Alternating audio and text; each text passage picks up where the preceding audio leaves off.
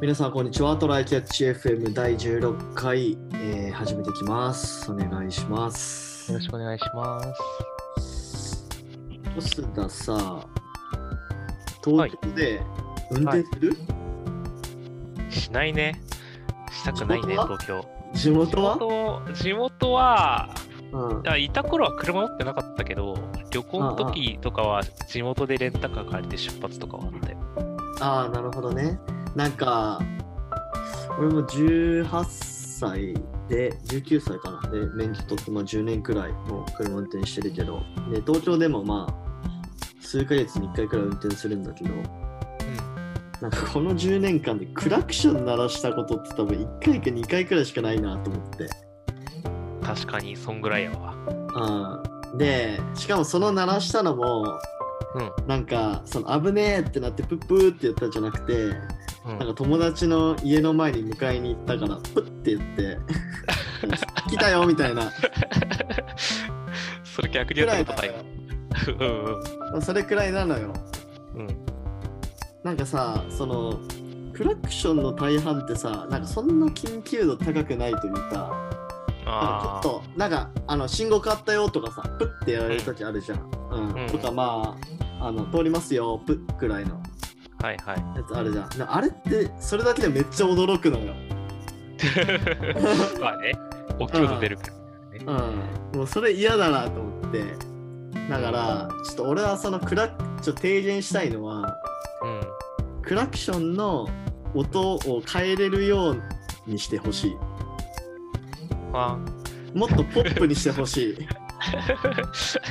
あで、それは多分解決法があまり良くなくてですね あの、ククラクションと別に研究じゃないときに、ちょっと手を伸ばせば押せるぐらいのボタンがあってほしいだと思うんです、それ。ああ、まあそれでもいいかもしれない。うん。クラクションは緊急の時にとても押しやすい場所にあの大きさの音が出せるボボタンがあるのが大事なので、そうそう。だから、クラクションあの、あ変えちゃダメよ。の、ハンドルの真ん中にある、あのぼやつのデフォルトの音は、まあ、プップーでいいと思うんですよ。うん。でもなんかわかんないけど、ハンドルの横の、なんかうん、ボタンうん。を押しながら、そのクラクションを押すと、もうちょっとなんかポップな音になるみたいなね。まあね、ななんか、うんあの、意識してない、緊急時は絶対あのクラクションが出せて、そうじゃない時にポップな音が出そうと思えば出せるだったらいいと思うんですよ。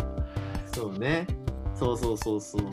でなんかそういう、な、うんな、何に使うあ、なんかさ、割とそういうのって、あの、フラッシュとかさ、あの横のハザードランプとかでやる人が多いじゃない？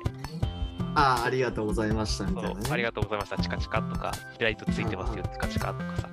なんか、そういうので代替されてるけど、やっぱ音が欲しいっすか？っていうところはあるのかな？いや、だってそもそもまずそのサインのバリエーションが少なすぎじゃね？なんかその、何？あの、ハザードランプチカチカとかもさ、もうこう何十年っていう、なんかその期間を経てやっと定着したサインなわけじゃん。まあね。ああ。だからもうちょっと分かりやすいサインをね、これ車に搭載してもいいんじゃねって思うけどね。まあ、そのうちあるかもしんないけど、表現法が増えたらね、なんか、うん運転って結構さ、いろんなことに気を取られるじゃない？うんうんうんやること増やすんかみたいな、覚えること増やすんか問題あると思うんですよね。いやなんかさ例えばマジであのジャストアイデアで言ってるけどなんかまあうん信号を待ってる時に前の車がなんか青になったのに行きませんってなった時にうん。なんかわかんない Bluetooth とかで接続、ま、前の車に接続してなんかサインを送ってあげるみたいな怖い怖い、ハックされてる。なんかナンバーナンバーは見えるわけじゃんうんうん。それでなんかちょっと軽く接続してでそのカーナビのところに信号変わってるぞっつって。後ろの人がやんなくてもいいのかもはや。うん、まあ、それは信号の一番前のやつに信号が教えてくれればいいかもだけど、まあ、なんか、なんか、ポップなね、もう一音ぐらいあってもいいかもしれない。音が一種類しかないっていうのは確かにね。まあ要するに今どんどん車ってさソフトウェア化されていってるわけじゃないですか。うん。テスラをはじめ、はい。そそこら辺の機能もどんどんね進化していっていいと思うんだよね、なんかネットの画像かなんかでさ、あの後ろに電光掲示板ちょっとつけてあって、ありがとうとか出せる 車がネタになってるの見たことあるけど、多分なんか後ろ向きとか前向きとかで、なんかどっか向きにそのスタンプなり何をピコッと出せるようなのは、そのうち出るかもしれなくて、で、うんそれがなんかやたら眩しいとか見づらいみたいなものが、まだ誰かがふざけて出して、それが物議を醸してまでは僕は出てくると思ってる。なるほどね。まあ確かにそうかもしれない。そう、一回その、これ危ねえだろっていうのが物議を醸すのを僕は待ってるよ。そういうの好きだからいやい。や。でもまあ、やった方がいいと思う。うん、なんかもう一個ぐらいね、表現法があっても楽しいかも。そうだね便利だし。はい。はいでちょっとしょうもない話を雑談してしまいましたが、はい。えっとね、今日の本題は、はいあのね、まあ今までちょっとなんか、なんだろう、転職やら、就活やら、外資やらみたいな話してきたけど、まあ、ちょっと今日単純に、なんかおすすめ、おすすめ商品の話です。沼沼のコーナーだな。そうね。にはまらせるコーナー。は。はいい。あの、でもこれ、あの、去年買ったやつ、だいぶ前に買ったんだけど、はいもと。もとあの俺アップルウォッチ使ってて、うん。でまあそれでまあなんか通知受けたり、まあ時間見たり、 Suica やったりとかしてて、で去年の中頃くらいにね、 Xiaomi っていうまあ中国のブランドの Mi Band っていうやつに変えたんですよ。 Mi Band 5っていうやつが新しく出て、でそれがね、確かね4000円後半なのよ。値段としてはなんか。ね、アマゾンの安い価格帯スマートウォッチの中で、ちょっとう高いぐらいで、なんかん、、まあそうだね。最安で3000円 ,3000 円ぐらいの使えるかわかんないやつがあって、うんその上でシャオミのが買えるのいいよね。で、まあ、シャオミだったらまだ結構ね、安心できるんじゃないと思って、だよね。うん、まあなんか中国のアップルとも呼ばれてるしさ、うん。でまあ実際なんか、かうん、買ってみたんですよ。はいはい。で、まあしばらくはアップルウォッチとシャオミ、なんか、あの、二つ使いみたいなことしてたんだけど。去年末くらいにね、もうアップルウォッチ売りました。おお、うん。代替されちゃった。そうね、もう、うん、いいかなってなって、まあ結構、えー。アップルウォッチでやってたのもそんなにね、まあ、通知受けて、うん。時間見て、 Suica してくらいだったから、で、まあ、 Xiaomi のその Mi Band 5ってやつは、まだ Suica とか対応してないんですよ。確か。ああ、そうなんだ。うんうん。でも、まあ、その Suica とかは別にあの iPhone の方でできるから、うんうん。まあちょっとポケットから出すって手間はもちろんあるんだけど、でもまあそれ以外はね、もうほぼ Mi Band でできるかなと思って、うん、でまああと、例えばリモートワークとかだとさ、か座ってる時間長かったら、なんかブルって震えて立ちましょうって出てきてくれたりとか、ああ、なるほどね。ああとまあ歩数計があのあの何？そのバンドのピッてやったらもうすぐ出てくるとかうんうん。あとああと一番嬉しいのがあの充電めっちゃ持つっていうのなんですよへえ、それは最高ですね。それが一番大事かもしれない。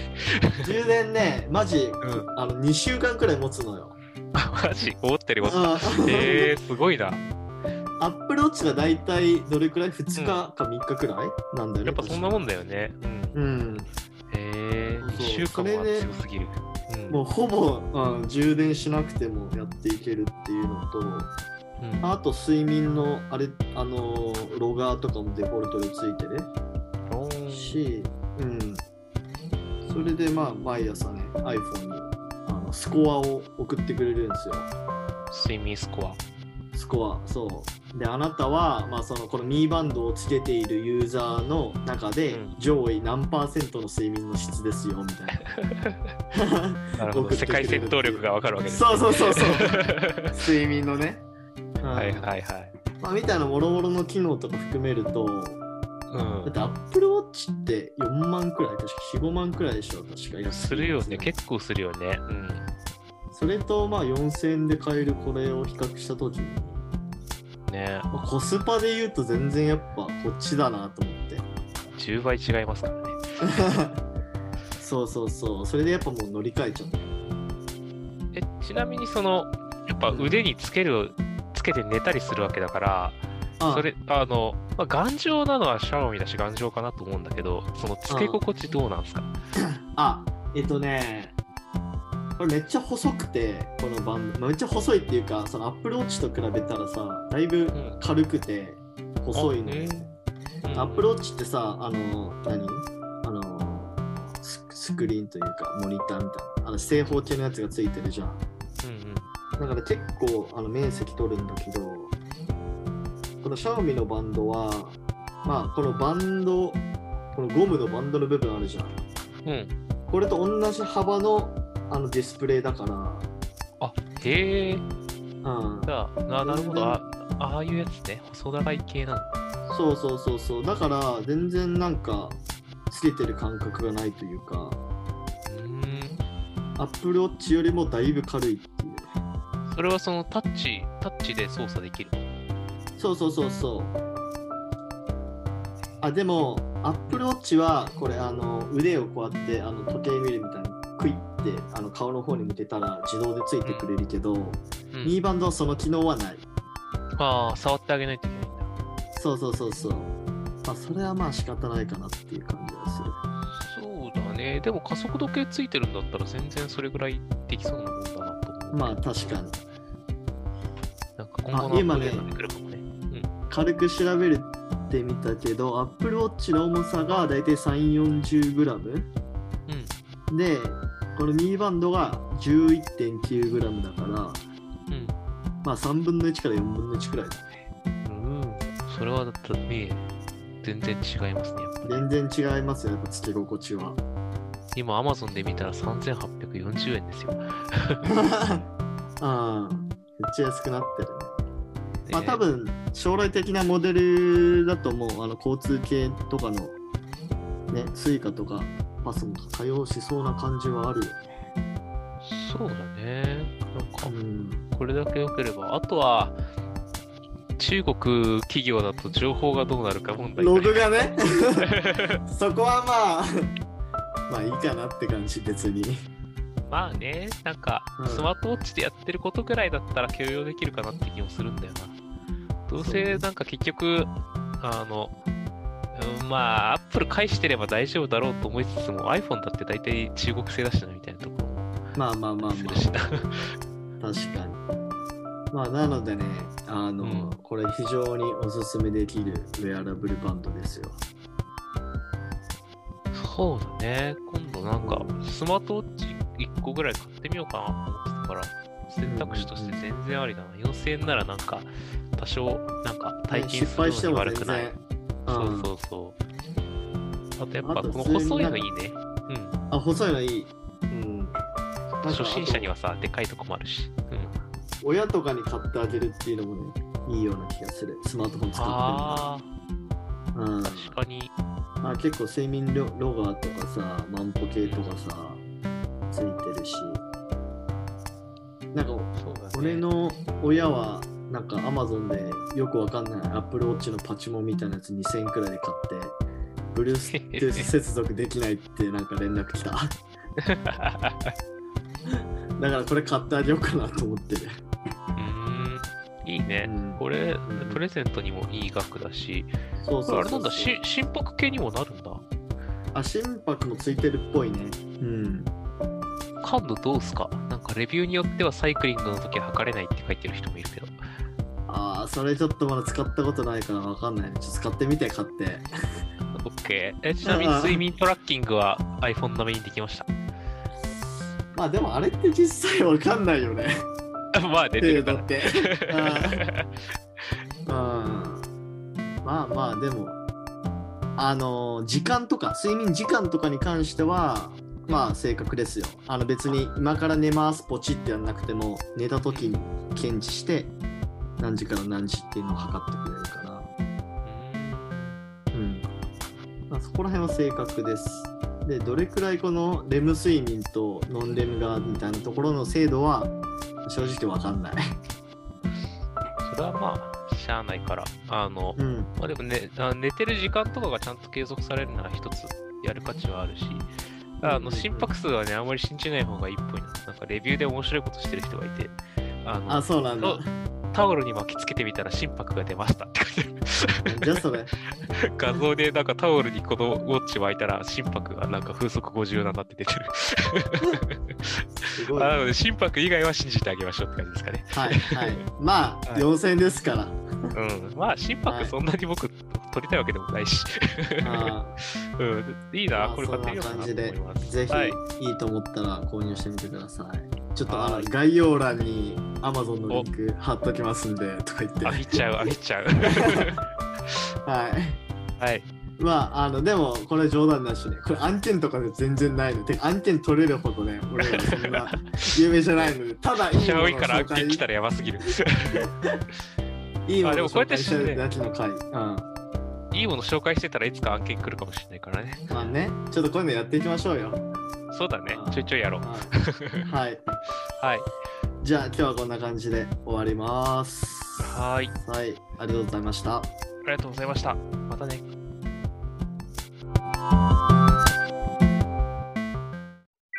And now, a short commercial break.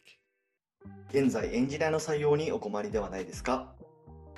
候補者とのマッチ率を高めたい、辞退率を下げたいという課題がある場合、ポッドキャストの活用がおすすめです。